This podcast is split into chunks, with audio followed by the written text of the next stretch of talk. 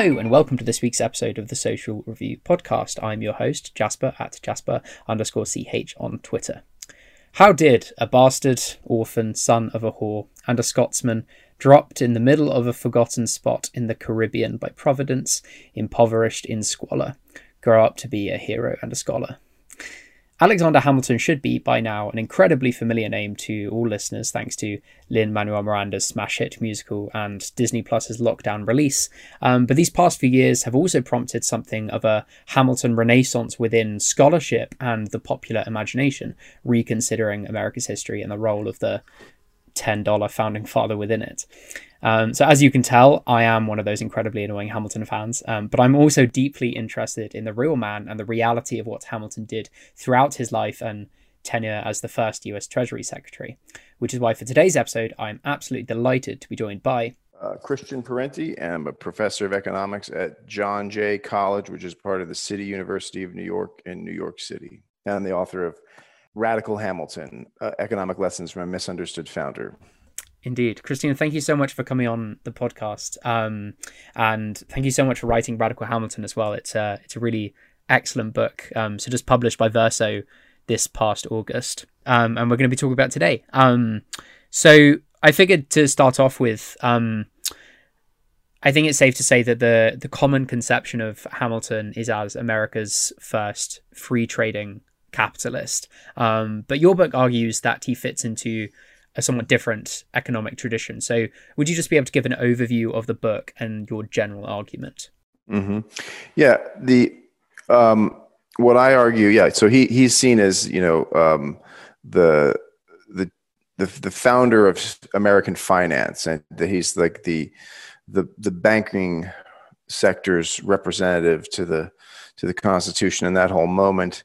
And um, I think that I mean, that's not entirely untrue, but it, it misunderstands the larger thing that was going on, which was about economic development more generally and sovereignty more generally. And so, how I got into this was very much by mistake. I was just reading for, you know, for fun about Hamilton. Um, probably, and I have not seen the musical, um, probably around the same time, you know, Lin Manuel Miranda was a number of years ago, and I noticed reference to his Hamilton's report on the subject of manufactures, and it sounded very statist. It sounded like a document from a kind of different political economy. Um, it sounded sort of semi-socialistic, not not egalitarian, but just in that it was dirigiste. It was like it was an outline for uh, a command driven economic transformation. And um, I couldn't find much in the literature on Hamilton about this. And so then I found the document and read it, and it became clear immediately that most people who cite the document and discuss it don't read it. I mean, this goes this goes back to Henry Cabot Lodge in like 1890, whatever, when he wrote a book on Hamilton, and he talks about how well written the report on manufacturers is, and it's not well written. It's really clotted, kind of convoluted prose, and in the 18th century style. But even for that, not so good. Um, so it was, it was clear. Okay, people don't read this document, and uh, so maybe we should. And I wrote an article about Hamilton that touched on this and became aware from the feedback to that article that he was that the report on manufacturers and these dirigiste state-driven developmentalist ideas of his were recognized in other countries and taken seriously and that we, that we Americans were really profoundly blind about something that's really important to the biography the intellectual biography of one of our quote unquote founders but also to our whole economic history. Um, so then the idea was like, okay, well, let's republish this document since it's in the public domain and people should be reading it. It should be available to assign to students in, in college classes and graduate classes.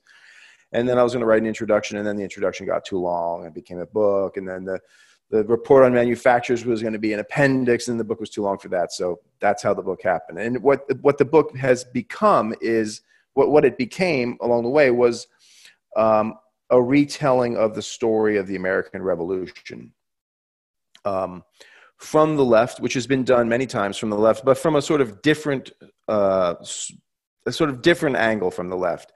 There, the classic retelling of the American Revolution from the left is kind of in the tradition of Howard Zinn uh, uh, or Gary B. Nash. And it's the story of the people and class struggle and, and the revolution from below. And that's very important and very real. And I completely agree with all that stuff.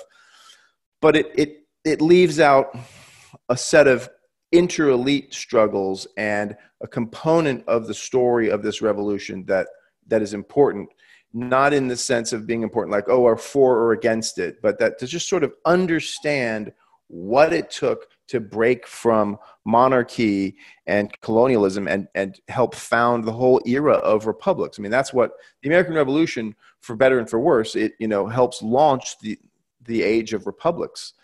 So, so the book looks at the Revolutionary War as an economic event, uh, which is surprisingly um, there's not as much literature on that as you might expect. Uh, there's a lot more political history, a lot more cultural history. A lot of a lot of left scholars, starting in the '60s, influenced, you know, um, to some extent by British social history, like E.P. Thompson, start writing history from below, but and writing about class struggle and, and taking political economy into consideration, but not really doing economic history. And economic history as a discipline in the United States has really withered as economics as a discipline has developed this hardcore physics envy and just kind of like gone out into the realm of mathematics and, and assuming away all of the interesting stuff, right? So to create models that can deliver, you know, equilibrium. So economics as a discipline kind of has le- left history behind. And, and so economic history is not as, as robust as it could be. So so the book looks at the, the, the war as an economic event and its aftermath. And then the, the aftermath is the critical period, which, which is very crucial uh, moment of crisis. And then at the founding of the Constitution, also as a, the Constitution as an economic document. And then looks, you know, at how this moment, th- this set of events and the crises and the solutions to those crises at that moment then kind of launch U.S. development along what I argue is a the path of a kind of hidden developmentalism, a kind of developmentalism that will not speak its name, as Adolph Reed Jr., who's a political scientist and a friend and mentor of mine, put it when I sent him the book. He said, "Oh yes, you know, I, one of my favorite uh, exam questions to PhD students is." Hamiltonianism has won in American history at the level of policy. Jeffersonianism has won at the level of ideology Explain, But that, that really sums it up. It's like our, the course of our economic development as a country has been driven by these Hamiltonian policies, which are about regulation, uh, tariffs, right? Getting prices wrong, as Alice Amsden, the economist who helped sort of bring the the truth about South Korean development to an American audience in her book Asia's Next Giant. You know, under Reagan, South Korea was being lauded as this free market success story, and she, um, you know, she showed how it was. No, it's it's a it's an industrial success story. It's it's a capitalist success story, but it, it's not has nothing to do with free markets. It's, it has everything to do with violating the rules of free markets. That's how they achieve this tremendous economic takeoff, industrial takeoff, and you know, has nothing to do with, with, with the kind of policies the Republicans were pushing then or that they push now. So the real history of our of, American economic development is very much the same. That it is um, not one of um, free markets and entrepreneurs, um, though that's part of it, but it's very much also about state power, protective tariffs, investment in infrastructure, investment in research and development, planning, creating tools for planning, and then using those tools to plan, government quality control standards, um, uh, direct subsidies, uh, building the entire transfer, transportation system, and, uh, and hmm. contracting, mm. using government contracting as the consumer, uh, like the first generation consumer. So that's the real story. It's some of the kind of stuff that Mariana Mazzucato talks about writes about for the present. But mm. it's like, I mean, you can trace that goes, you know, past the New Deal, past the Civil War, all the way back to the beginning. So that that, in a general sense, is sort of the overview of what the book does. And we can get into more mm. specifics mm. if you want mm. me to dive into the detail. Yeah, well, it the the talk about developmentalism there um springboards nicely into what I was going to ask next um because everything you were just saying there about how Hamilton um was very statist, you know, saw a role for the state as a um as a as a major actor in the economy, um, about economic planning. Um, I imagine to many listeners that sounds like socialism, or at the very least, social democracy. Um, so, so what's the distinction between that and development developmentalism? Well, yeah, I mean, what is the distinction between developmentalism and, and a kind of and a, and a mixed economy socialism?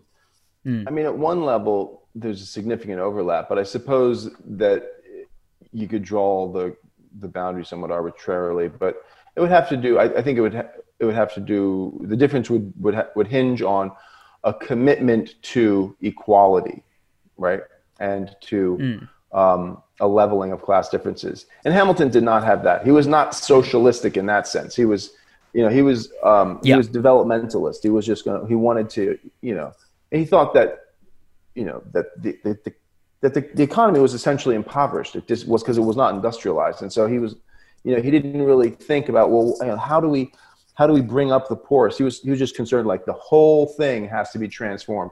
The whole economy has to be producing more wealth, and he was not concerned particularly with how do we make sure that it's equally distributed.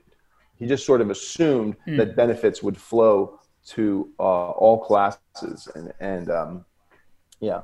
So that that's you know i think that would be the main the main distinction. Like is is equality central to the agenda or not?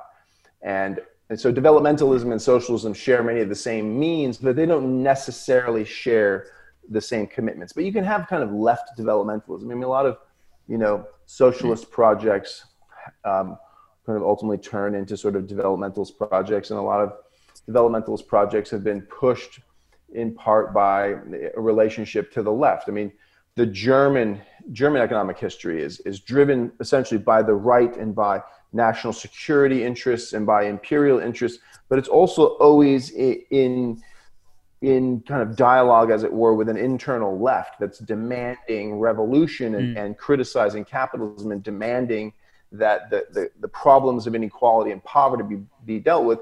And so, in the interest of kind of you know national grandeur and international power, some some uh, provisions are in fact made for the working classes and the poor, and so you get some mm. redistribution.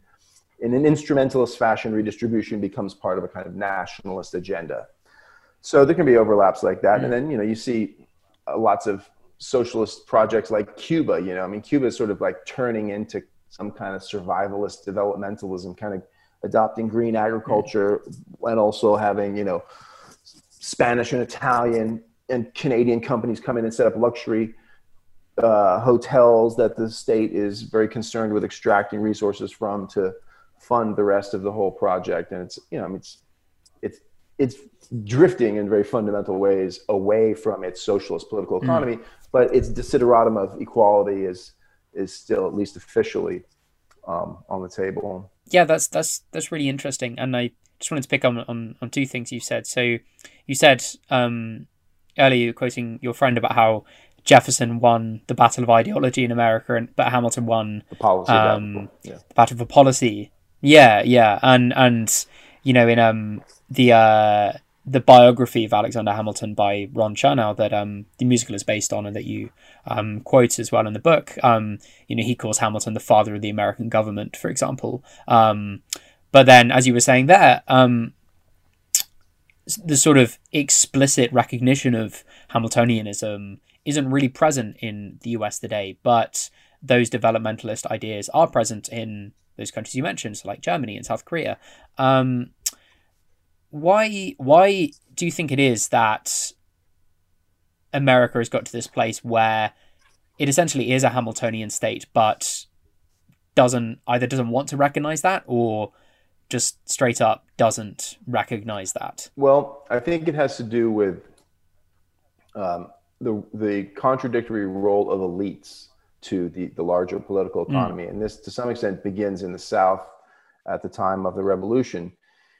And um, even as Southern elites, this the slave power, uh, the the owners of great wealth in the South, it, up up until the Civil War, even though the South was heavily underdeveloped, and today, even today, the South remains. There are you know significant markers of underdevelopment in the U.S. South, even after you know 150 years of well, you know, let's go all the way back to the New Deal. I mean, the New Deal is when full on like federal subsidy of industrialization development really starts in the South. And, you know, and that's almost 100 years old now. And it's still, there's still serious underdevelopment compared to the rest of the country in the South.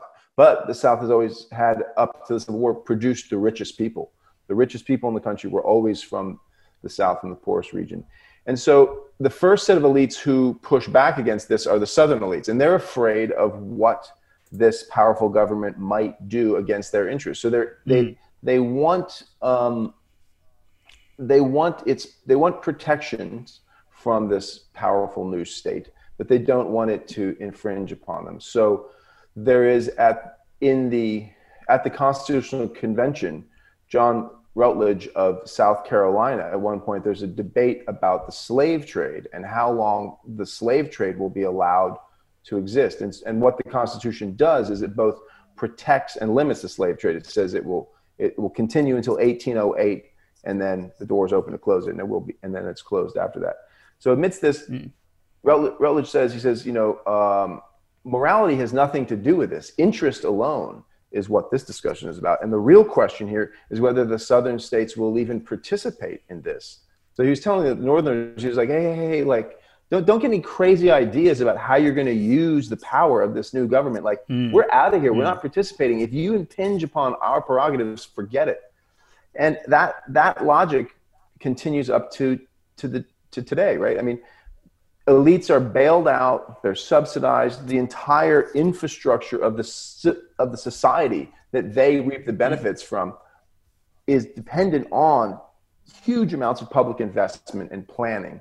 So they benefit from this developmentalism, but they never want to pay full freight. And they're, and they're worried that the next move of the planning apparatus will be to take away their property or to begin the process of taking away their property. So that's essentially what it comes down to, right? Uh, elites mm. today, they want when the whole economy, when the whole you know casino sector of the economy starts to implode, they want the government to come in and buy up worthless assets and put the whole financial system back on life support, which is what it did. The U.S. federal government did that in, with the crash in 2008 and has done it again now with the coronavirus um, crash, but they don't want to pay higher taxes. They don't want uh, mm. regulations of what kind of pesticides they can and can't use, or mm. uh, you know h- how they treat their workers. So the contradictions of ruling class interests mean that they they essentially they need Hamiltonian policies for the system to continue to function. So they make mm. that concession. But then ideologically, they deny it because they're afraid that if a discourse that's honest about how the economy actually works develops, that it will spin out of control. At first, it's like, okay, we need, turns out, an industrial civilization, uh, you know, American capitalism needs a highly educated workforce. That's best done on the public dime with, with you know, uh, well-funded public universities. Okay, then what? And all the students should have free housing. Okay, what what next? Then maybe housing in general should be you know decommodified. And it's like whoa whoa where does this stop? And then oh you know uh, workers are actually more productive in creating wealth and increasing human well-being when they're not treated like garbage we need to raise wages and in fact we actually need to have workers on the boards of these corporations that have made the the 1% uh, so wealthy. And then, wait, wait, wait, wait a minute. Oh, maybe we actually need to have workers own the companies through their pensions. And maybe, maybe this worker and public ownership should be the majority ownership of these companies and that private profiteering speculators who own shares should always be kept to like a, a minimal component or maybe we should do away with that class entirely right? This is what they see that, that there's a slippery slope. It starts with rational developmentalist policies of like planning for growth but where does it end? It could very well mm. end with the liquidation of the 1% as a class. Not necessarily as mm. people like up against the wall liquidation but i mean you know, you could imagine a kind of, particularly under the context of climate change, a sort of left green modernity that's committed to electricity and higher education and, and uh, not dev- doesn't, doesn't think it'll be uh, progress if we devolve into sort of like uh, uh, hunter and gatherers, uh, you know, post-apocalyptic hunters and gatherers on a, a totally toxic landscape. And, and, we're like, okay, well, we really want to keep this whole thing, modern civilization, on the rails and um, we're going to have to take drastic measures. We're going to have to plan a lot of things and that includes planning the 1% the capitalist class like mm. essentially out of existence. You could that that could easily happen under um, maybe not easily that's ridiculous but that that could conceivably happen in, you know in a moment of really profound crisis. I mean you look what happened what's happening in just stop me if you don't want me to go off onto these other things. I'm no, no, no, no. Keep going. the book too, but keep going. I mean, right now in California, we have a situation where insurance companies, there's, you know, mm. the urban wilderness interface has always been or has been increasingly problematic in terms of fire out west. Yes, and, I've noticed. Yeah, and insurance companies in the last decade or so have basically just been trying to get out of insuring homes in these mm. fire-prone areas. Now we've got, due to climate change, these dry thunderstorms and and this heat wave and there's lightning strikes going on all over California. And so the fire danger is not just on the urban wilderness interface, but like it, you know, all over suburbia, leafy suburbia, which is now, you know, tinder dry. And mm. insurance companies basically just want to walk away. They want to be like, sorry, we're not going to offer home insurance anymore, which they've done on flood insurance. And flood insurance in the United States is basically non-existent or you get it from the federal government. So flood insurance is, is okay. essentially nationalized. They're trying to get the insurance company is trying to get out of insuring fire loss. The state of California has forced them to stay in the market, and mm.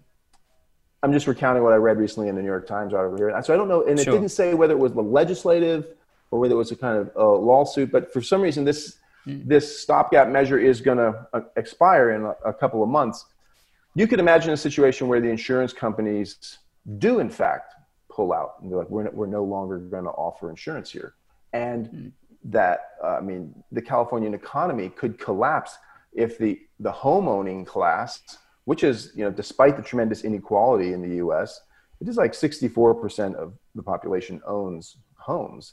I believe it's something like that. It's a lot of people. What nationally? Yeah there's a lot i mean a, a, huge amount of like what the wealth of regular people is tied up in their little nest eggs their little homes and oh, if that okay. and if that's not if that's not yeah i mean we didn't we never had the council housing the kind of right when thatcher came in like mm. 50% of housing in the uk was owned through councils was publicly owned but yeah um, yeah so what we've had instead in the us is basically publicly subsidized uh, mortgages for the private ownership mm. of homes right so our the, the socialistic element has been hidden behind private banks, but it's actually all these federal mm. guarantees has created mm. this class of homeowners because, as FDR said, he said the class of homeowners can never be conquered, right? If everybody owns a little, their little tiny piece of the rock, they all feel that they're bought into it, right? They're much more willing to go mm. defend Rockefeller's interests um, if they've got mm. their little, you know, sixty thousand dollar one bedroom house.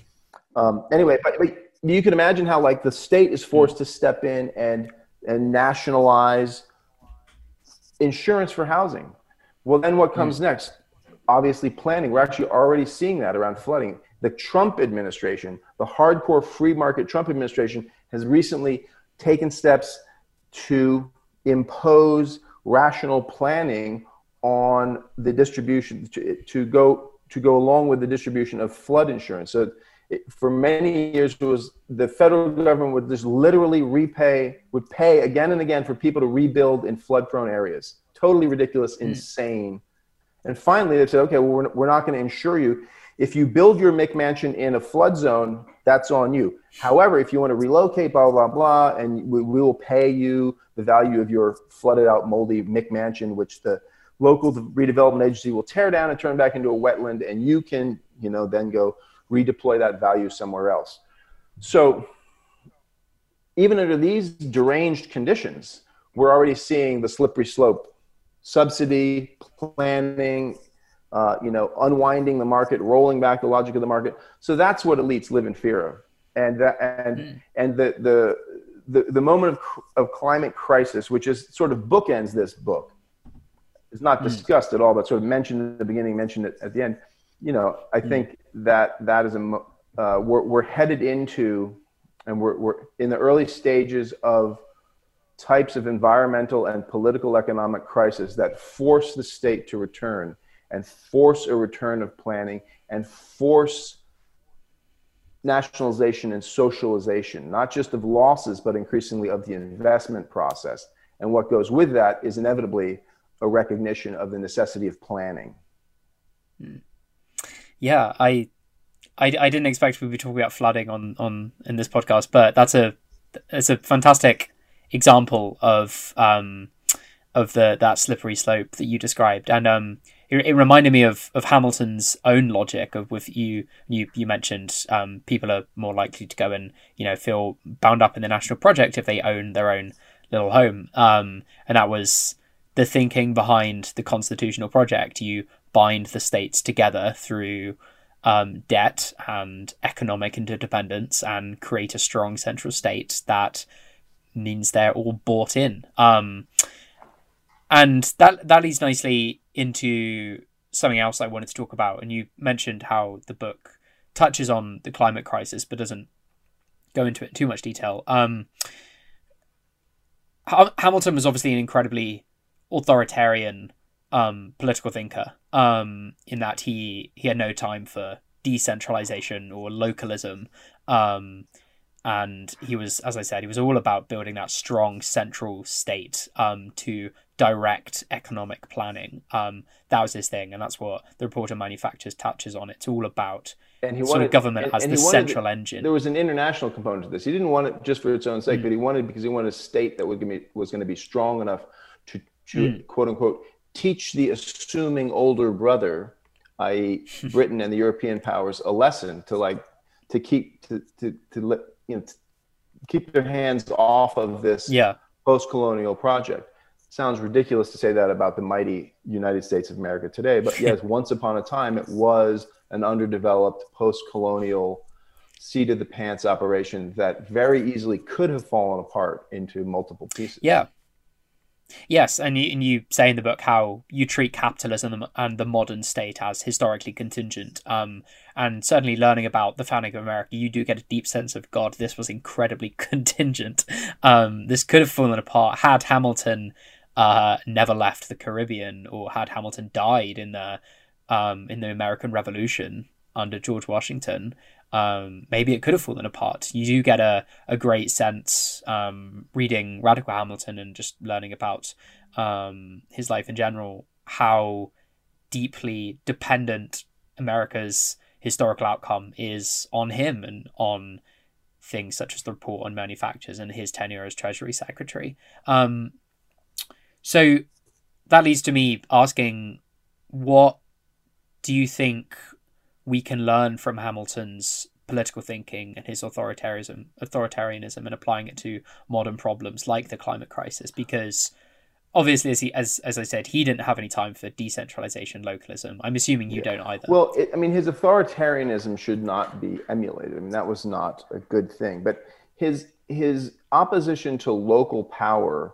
was mm-hmm. not necessarily to call that authoritarian is to some extent to slip into the old democracy versus aristocracy dichotomy sure, sure. that has marked a lot of American historiography. This is mm. one of the classic sort of divisions in American historiography, and I attempt to take that on and disabuse readers of that in this book because fair enough. The Hamilton was in favor of creating a strong central state. So readers, maybe listeners should know that, that the, the sort of the basic outline that there's 13 colonies, especially since this is a UK audience primarily. There are 13 mm. colonies. They're all um, autonomous, and they come together in a defense pact to resist the British. They, the grievances that drive the American Revolution are multiple. There is, uh, you know, in the South, the Southern elites are concerned about in, infringement of their right to own slaves. There has been in 1772 the Somerset case, which affirms that England is free of slaves, that no one, that anyone yeah. who arrives in England is is free. As the judge says, the air of England is too sweet to be, you know, for anyone to be a slave. So you step foot on England, you're free. And this mm. this was this case came about because uh, a slave owner from the Caribbean came to back to London, and he brought with him his butler, uh, an enslaved person who was like his, you know, whatever, his his trusted um, butler, manservant. And this guy was, you know, out and about in London and met some abolitionists, and these abolitionists said, you know, you're not, you, this is illegal.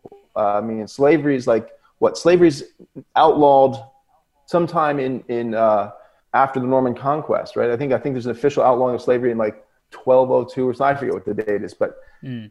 it then erodes, and um, we're saying no, no, there's no. You, the British Empire has slavery, but England does not have slavery, and so this case goes all the way up to Lord Mansfield, uh, and indeed there there is one piece at the very center of the British Empire, England, where there is no slavery, where slavery is abolished.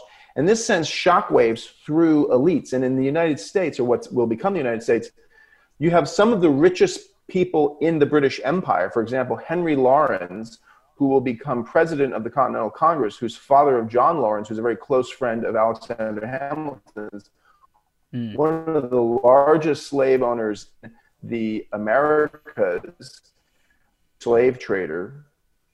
At, at times, he's, he's the, um, and he is, I mean, the idea that, whoa, that you can, like, you're one of the richest people in this empire and you are not able to bring your servants with you back to England? I mean, where does this stop? Mm-hmm. So there's this concern about emerging threats to slavery in the South. There's the, the mercantile and nascent manufacturing interests in the Mid Atlantic and Northeast, where British mercantilism is putting limits and fetters on the development of colonial manufacturing. For example, there's lots of beaver pelts, and a hat industry develops to turn these beaver pelts into mm. hats, and so then export a much more high value product and make more money.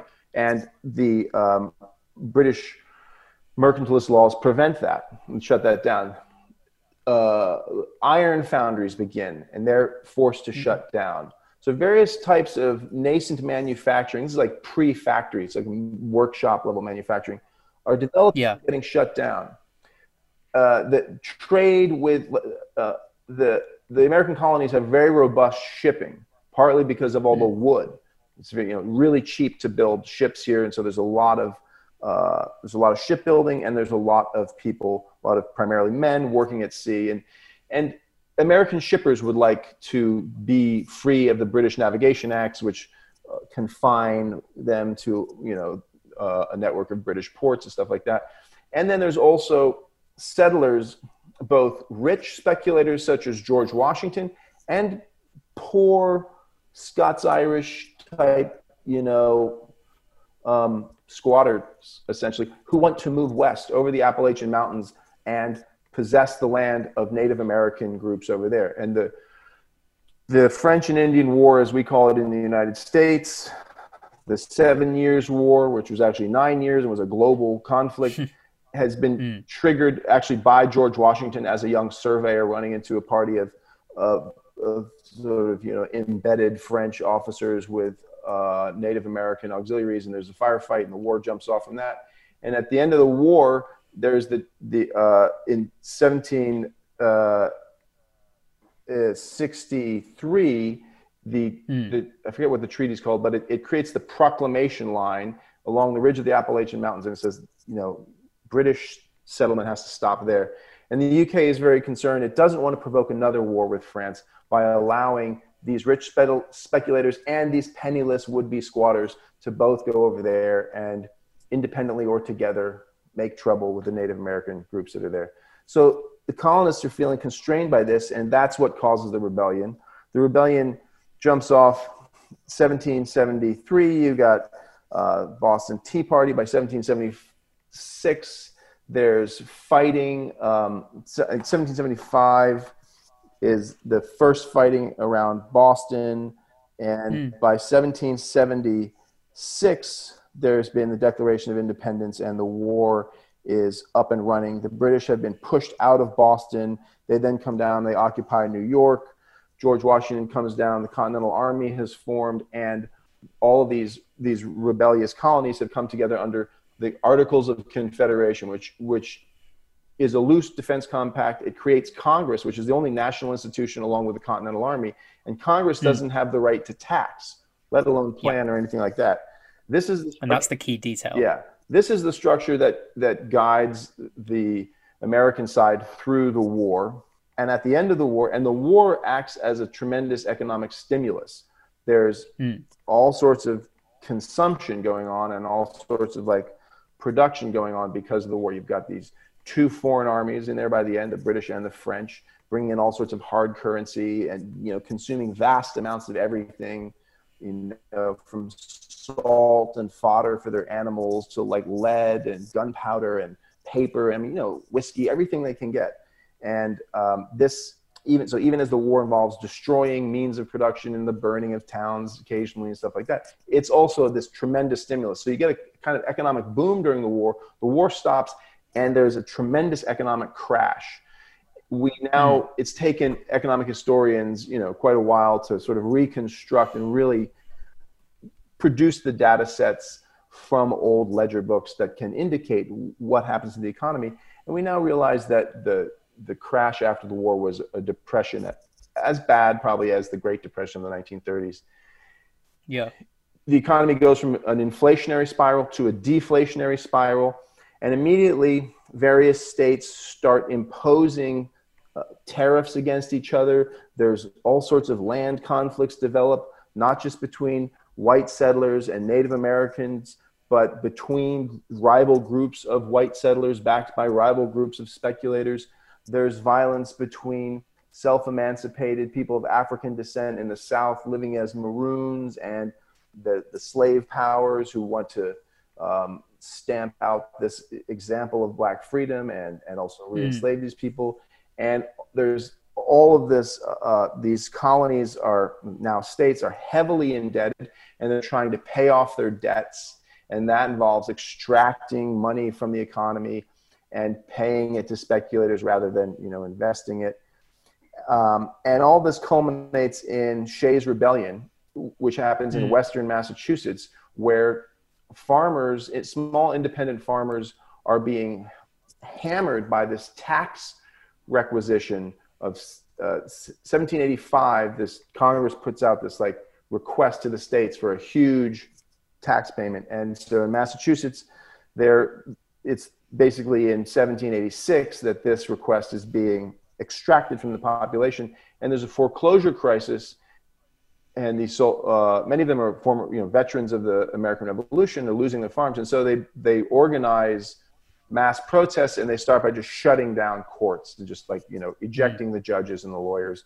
And they arm themselves. And this protest movement turns into an actual guerrilla conflict that involves two different like force on force battles and lots of mm. sniping and assassinations and kidnappings and murder and barn burning and terroristic night letters and this sort of stuff the Shayites, named for Daniel Shays, who was a captain in the Revolutionary Army, are mm. vanquished by the by essentially a private not essentially by by actually a private army that mm. is mustered by the elites on the coast around Boston who are involved in shipping and, and many of whom have bought up this state debt and are the ones who are going to be getting paid when this debt is paid off and paid down and so this this is called the critical period all this tumult and chaos Mm. And mm. Shays Rebellion is the capstone to the critical period. And it's in response to that that the Constitutional Convention is called.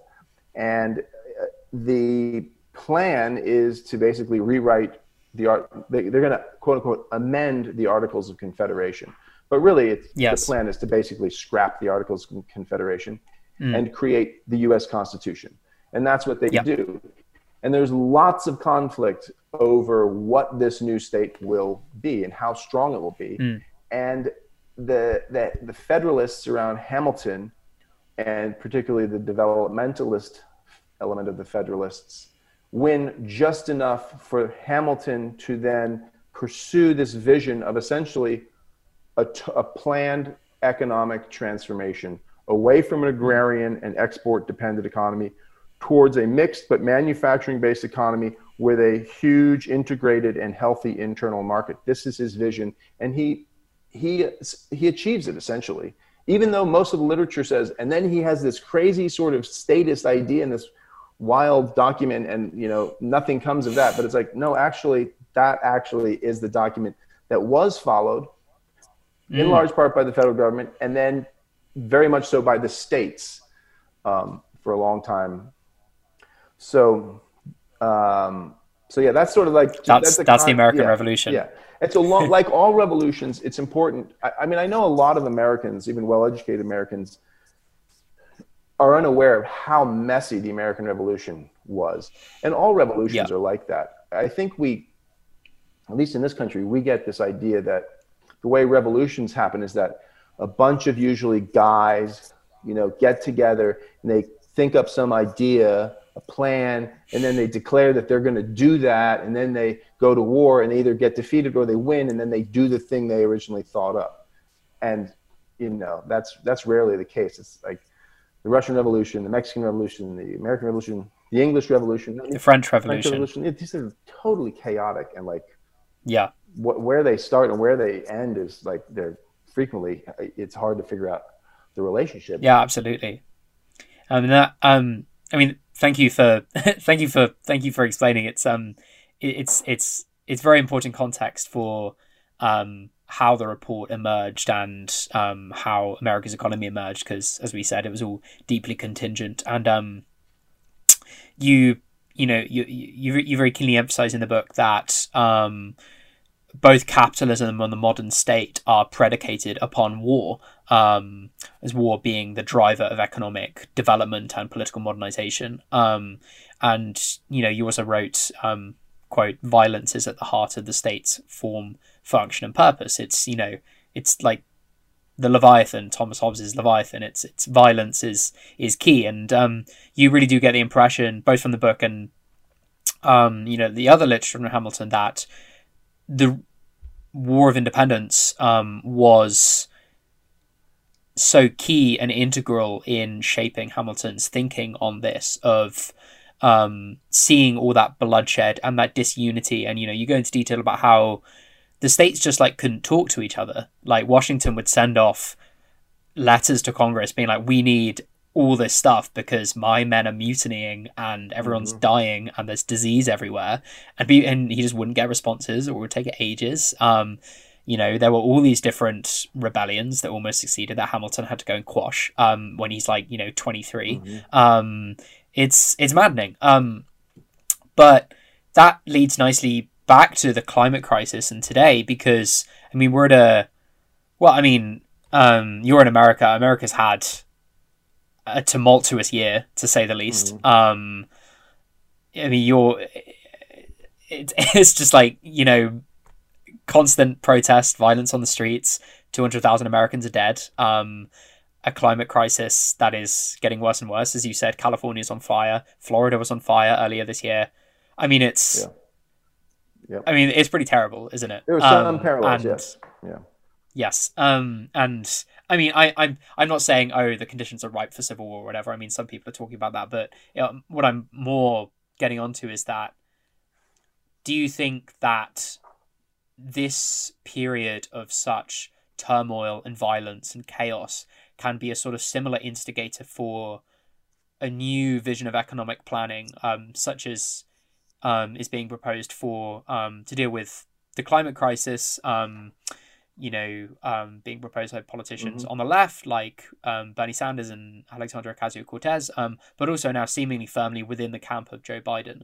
Um, So, I mean, do do you think that this can act in place of war, or are they too different? Uh, this crisis, no, I do. I do think that um, that the climate crisis is sort of like war. So, yeah, you, you mentioned mm. that in your question about how war is central to this thesis. Um, mm. One way to get into that is that so the report begins with an attack on Adam Smith. Uh, yes. and his free market notions. But one thing that Hamilton does take from Smith is that Smith talks about the need for a state to borrow, right? And, and the, mm. the, the creation of a financial or credit system is essential in Hamilton's thinking because it's what will fund industrialization. And industrialization is key because it's what will produce the wealth that will then empower the state to survive and maintain its hmm. sovereignty. Mm. And during it, so Smith says every state has to go into debt and it has to have good credit because even if you can operate without that in good times, when war comes, all states need to borrow. And if you can't borrow, then you can't build defenses, and then you're you're you're you're not going to survive. So, environmental crisis is is similar in that regard. It's it's these shocks that force the state to borrow and also to plan and to produce and to build. Mm. So yeah, I, I do think that that uh, the climate crisis can is going to act is going to have the effects of, of a war to some extent, and we're either going to rise to the challenge and meet it with planning and economic restructuring uh, and a whole new set of technologies and style and patterns of investment coming out of it, or we're, we're going to fail and we're going to disintegrate into you know um, something that's more and more dysfunctional and looks more and more like state failure. So mm. yes, um, that that is that's the sort of the subtext of of the argument. Mm. Yeah, and um, just um, thinking about like ch- changing tack slightly, but thinking about um, uh, disunity and and and those kind of ideas there. Um, there's a bit at the beginning of the book where you um, refer to the contemporary left's sort of um, religiosity, as you say, for concepts like decentralization, localism, and individual empowerment. Um, as we've said, Hamilton didn't have any time for decentralization or localism. Um, but I definitely agree that there is a sort of implicit um, acknowledgement amongst portions of the contemporary left, perhaps a majority, that those concepts are inherently good. Um, and that's very pronounced in the UK. Um, so, obviously, regular listeners of the podcast and readers of the website will probably notice that we fall into this too. Um, and I think that's only been exacerbated by our government's response to COVID 19, which has been criticised as overly centralised in many cases. It would have been better if they devolved more of the response and powers to councils um, mm. and local authorities. Um, I just I just wanted to ask, um, like thinking about the US left, um, because often people in the UK think, oh, the UK and the US left are just like you know it's just the same, but we're in different countries. When that's not really true, and they both emerge from you know the people and the movements emerge from different contexts. Um, so are are you know are those are those concepts like greater decentralization and localism quite powerful on the US left at the moment, or is is it not yes. really. Is that like yes. not really? Oh, they are. Okay. Yeah. No. lo- localism is is yeah yeah decentralization, localism, like anarcho-liberalism. This is a huge yeah. element in the American left, and and I think it's um, it's highly problematic. I mean, I'm, it, it, yeah. it's not that like oh everything should be centralized, especially not implementation, right? It's it's better to mm. have um, local implementation and, and the kind of embedded knowledge that goes with that, right? I mean, like council housing in the UK, right? You get the local council builds it, manages it, but it doesn't. It's not left to its own devices to come up with all the money. There's redistribution through the central government, or there was when it was robust. So yeah, I mean, part of part of what um, I'm trying to disabuse readers of is the idea that the local is always better and more democratic because American history is full of very regressive and oppressive forms of local control. Segregation was usually local in origin. It was communities at the level of towns and counties that pushed a lot of this. Um, local, I mean, the Black Lives Matter movement is pushing for you know local like community justice and i know what they mean is like an accountability to the people that what they mean is they don't want this alien force that's totally unaccountable to the people you know abusing people and killing people but the idea that like local control is automatically great. I mean uh, local justice is the tradition of vigilantism and lynching in the us as well. It can be um, you know there could be progressive versions of it but but it can also be you know there's a long long history of communities coming together to torture and kill and terrorize and segregate at a local level. So the idea that like the local is full of good ideas and nice people is is not borne out by history and so what hamilton was i mean hamilton did not like state governments he thought state governments were basically repositories of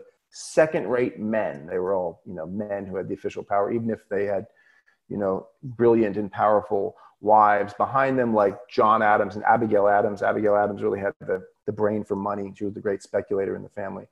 But, and he would look at these, these state governments and, and see that they're not, they're not inherently democratic. It's just this local gang of self dealing um, landlords and merchants and speculators you know, with their little local prerogatives. And there's nothing inherently democratic about that. So why should we why should we cede power to a bunch of local gangs, essentially? And I mean, state governments still like that in the U.S. I mean, state state governments are these repositories of incompetence and corruption. Um, and with the decline of mainstream metro daily newspapers, our coverage of the kind of the shenanigans of state governments is suffering badly. But I mean, it's comical, it's insane, and there's so much of it that it barely breaks national news, and and so you know the you know how bad your state government is. Another Adolph Reed quote from his father. His, his one of his father's favorite quotes was that the worst state government in the country is always the one of the state you're currently living in because and that that says something about sort of the nature of sort of the parochial nature of state politics and state news. And it's like you live in New Jersey, you read about this, you're like, no place could be as messed up as New Jersey. Well, you move next door to New York, and then suddenly it's like, what? This has been going on for it's like three men in a room decide all this is self dealing garbage. The money's gone. What is this? You know, then move on to some other state. So yeah, he um so I'm just trying to push back against that. Now that's not to say like no everything should be centralized, blah blah blah, because no, that leads to bureaucratic ineptitude, but just that there's nothing, scale does not automatically translate into democracy. You also have to have good ideas, right? And a good agenda. Bad, bad interests and agendas can attach to local power structures or national power structures. So that's, that's the, the, the point there. And, and the, the reason I think that's important is, as you suggested in your question, is that in the American left, there's a real fetishism of this uh, you know, and it comes out of the 60s. And Schumacher's, um, E.F. Schumacher's book, Small is Beautiful, and the kind of back to the land movement. And I'm sympathetic to all that. I was raised in primarily in southern Vermont and on the coast of Maine, and, you know, uh, kind of part of the, you know, a child of that, that kind of bohemian back to the land moment in the 70s and I like that. And I like town meeting in New England here, and, I, you know, I see the the importance of local democracy. I'm not against the local. But I'm also acutely aware, having been raised in communities, small towns, that they can be incredibly oppressive, right? I mean, few institutions are as proficient in their surveillance as the small towns, you know? It's like, oh, I noticed you were driving your mother's car. Uh, where, where, were you guys going? You know, it's like, I, I, part of me would prefer to just have, you know, some anonymous computer track my movements in a vehicle rather than a bunch of little old ladies who were concerned. Were you guys buying beer at the general store? I, I, I'm not sure you were all 18. What's going on? You know, that kind of thing. That was a long time ago. So I'm over it now, obviously. The thing that sort of looms a little bit over all of this, um, of course, is you guys have got your presidential election in just under two months. Um, how are you feeling about it? What's your What's your take? Well, if you've got one yeah, at the moment, um, I'm um, I'm very worried. Um, partly because in, in 2016, mm. everybody assumed that Trump was going to lose, and um, the only person I yep. know who didn't assume that was my wife, and um, she was right. And I live in the country, and there, there. I mean, Trump rules the countryside. There are Trump signs everywhere in southern New England, um, and um, but more importantly is that the Democrats. You know, I mean, Joe Biden, his his track record in terms of progressive policy is is anemic at best. He was the author of the War on Crime um, and author of it. Kamala Harris didn't win the vice presidential candidate. She didn't win any delegates. She could, you know, she came in like third in California. She's not a popular politician. They have immediately agreed to some pretty regressive politics. One thing they did was they they took they agreed not even to include in the party platform, and the party platform is a notional document. They wouldn't even include in that a pledge to end subsidies to the fossil fuel industry.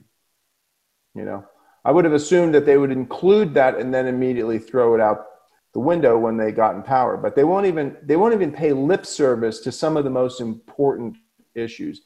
So the level of enthusiasm for the Democrats is is pretty low, and um, uh, the U.S. is in a weird in a weird state.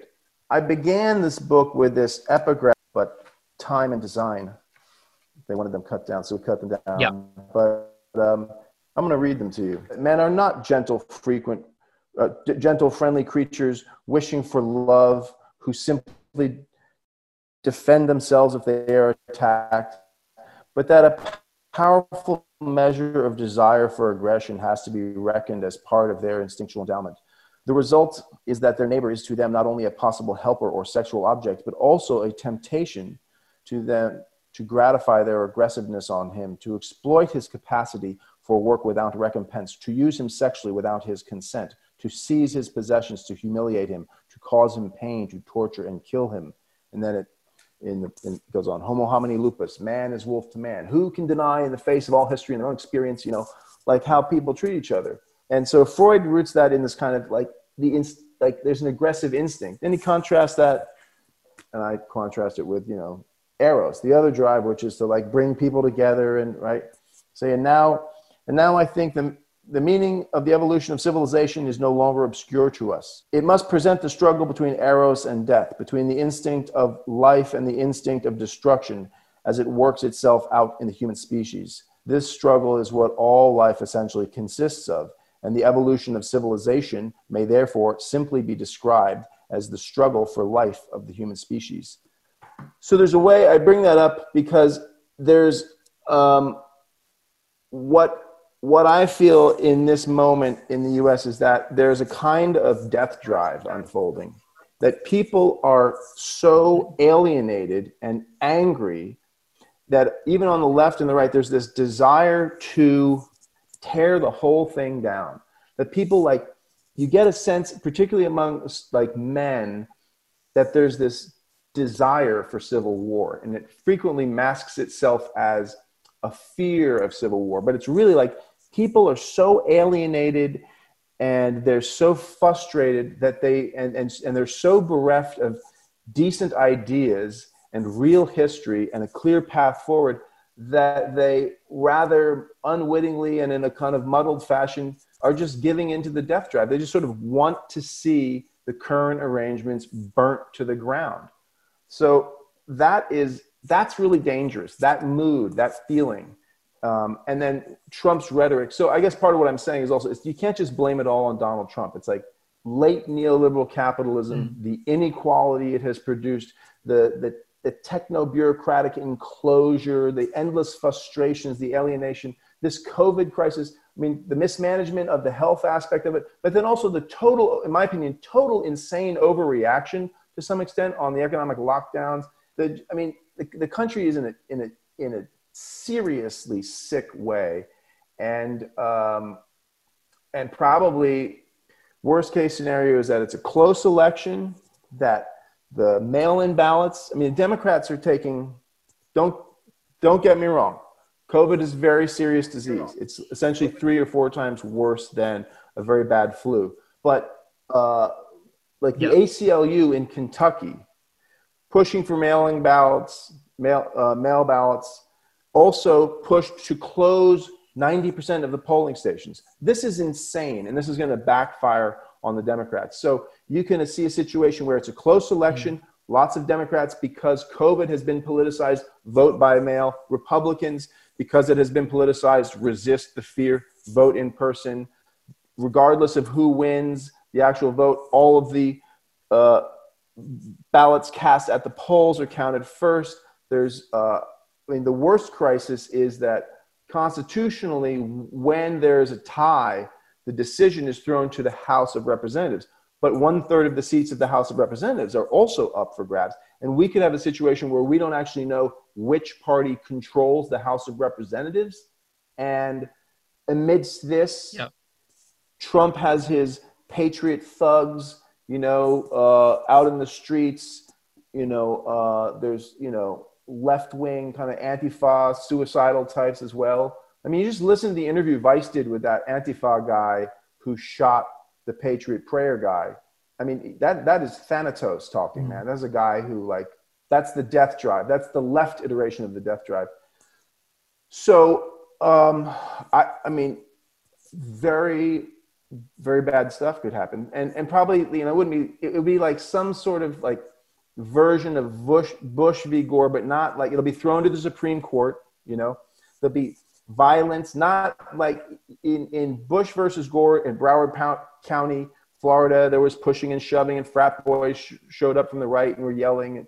But this would be much more dynamic and, and um, kinetic than Yeah, that and in multiple places.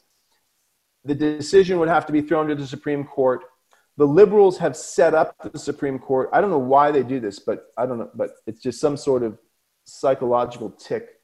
But um, you know, Rachel Maddow of MSNBC, these types, they have been so happy that um Chief Justice Roberts has voted with the liberals on occasion, that Gorsuch, who's a Trump appointee, has voted with the liberals on one or two cases. And they've been, oh, see, the court has this mellowing effect, and, and these guys aren't going to be so bad. Well, lo and behold, and they've been essentially legitimizing the Supreme Court. And, you know, I'll bet you if it's thrown to the Supreme Court, they will give the election to Trump, and he will have a second term, and it will be like um, even more illegitimate and contested, and and the kind of like this like necrotic, you know, mood of like growing thanatos will just continue. That's my that's my version of the worst case scenario. Best case scenario is that the Democrats actually get their shit together. I don't know if they're swearing loud on your podcast, but they get their shit together and they Go and they it. they make a play for some of these swing voters in swing counties and swing states, and that means offering some class agenda to them, right? I mean, speaking to these sort of former union members in Rust Belt states and and and appealing to them somehow uh, and getting them to vote for the Democrats. And if that you know can pull away Wisconsin and Pennsylvania, a couple of these swing states, then you know the Electoral College will will go to the Democrats and and we'll have a kind of pathetic neoliberal triage. Um, but so that's my take on it. It's, it's it doesn't look good either way. In other words. And on that uplifting note, uh, um, we'll have to wrap it up there. But um, thank you so much for coming on um, and talking about the book. Um, Well, thank you very much for having me on. where, where can people buy it? Um, just as a plug. Um, they can buy it. They can buy it on the Verso website. They can buy it on Amazon. You could ask your local bookstore to, to order it. Um, buy it wherever you buy books. I mean, Verso is a is a British publisher, so Yes, it is. Um, they they have wide distribution in the UK. So whatever your preference is, you know, Fantastic. Amazon is evil, but it's a pretty easy way to buy books. So. Well, I bought my copy on the Verso website and arrived in just a couple of days, so I recommend Verso as That's great. That's good to know.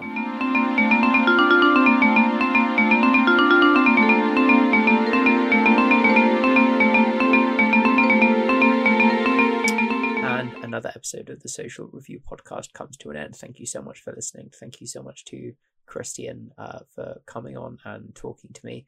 Um, it was a really interesting conversation. If you enjoyed it, then you can go buy Radical Hamilton, as we spoke about there at the end, uh, from Verso Books and all good bookstores. Apologies for the very, very apparent audio change, um, audio quality change between the bulk of the episode and me at the end. There, there was a um, slight issue with my microphone and Zoom. Sorry about that. I don't know what's. I just got a message saying your microphone is now switched to this other one. I don't know. I don't know what the problem is there. Um, but now at least now we can hear each other. We move, etc. Thanks once again to Christian. Thanks very much to my friend Alex who recommended me the book in the first place. Um, she wanted to shout out on this podcast, so there you go. um, and you will all hear us again this week or next week, whenever the next episode of the podcast is. Thanks again. Goodbye.